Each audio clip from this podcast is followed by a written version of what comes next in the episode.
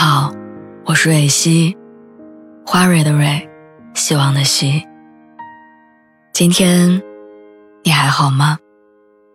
你可以在微信公众号和微博中搜索“蕊希”，每天晚上我都会用一段声音陪你入睡。听完今天的故事，祝你晚安，做个好梦。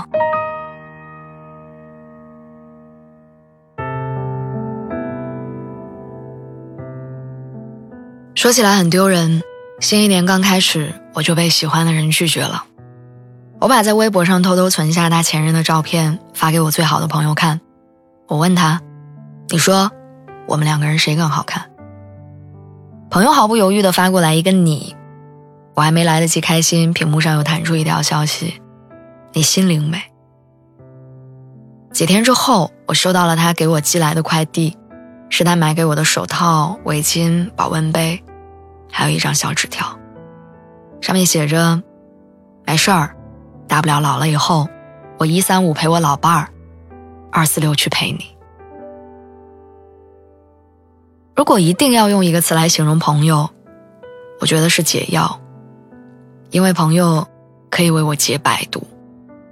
我失恋的时候，他说退休以后陪着我养老；我工作不顺的时候，他会提醒我调整方法；我生病。他从 A P P 上帮我买药，按时按点的提醒我。我缺钱，他一边骂我败家，一边问我要多少。他从不吝啬对我的夸奖，也不避讳讲出我的缺点。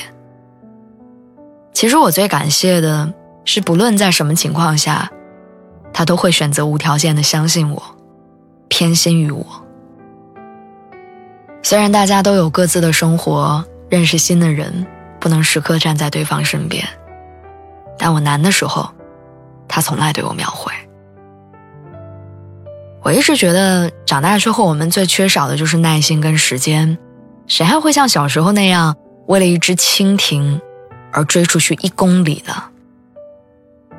所以这个年纪，仍然愿意为我们花费时间跟耐心的人，就格外珍贵，不是吗？后来，我身边的人来来去去，有些人不动声色的离开，也有些人不欢而散。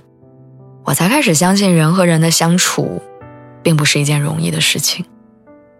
所以，每当这个时候，我都会格外感谢站在我身边的朋友，他们用心的关心和惦念，治愈我所有的敏感跟脆弱，让我知道这个世界并不可怕，让我无比清楚的感知到。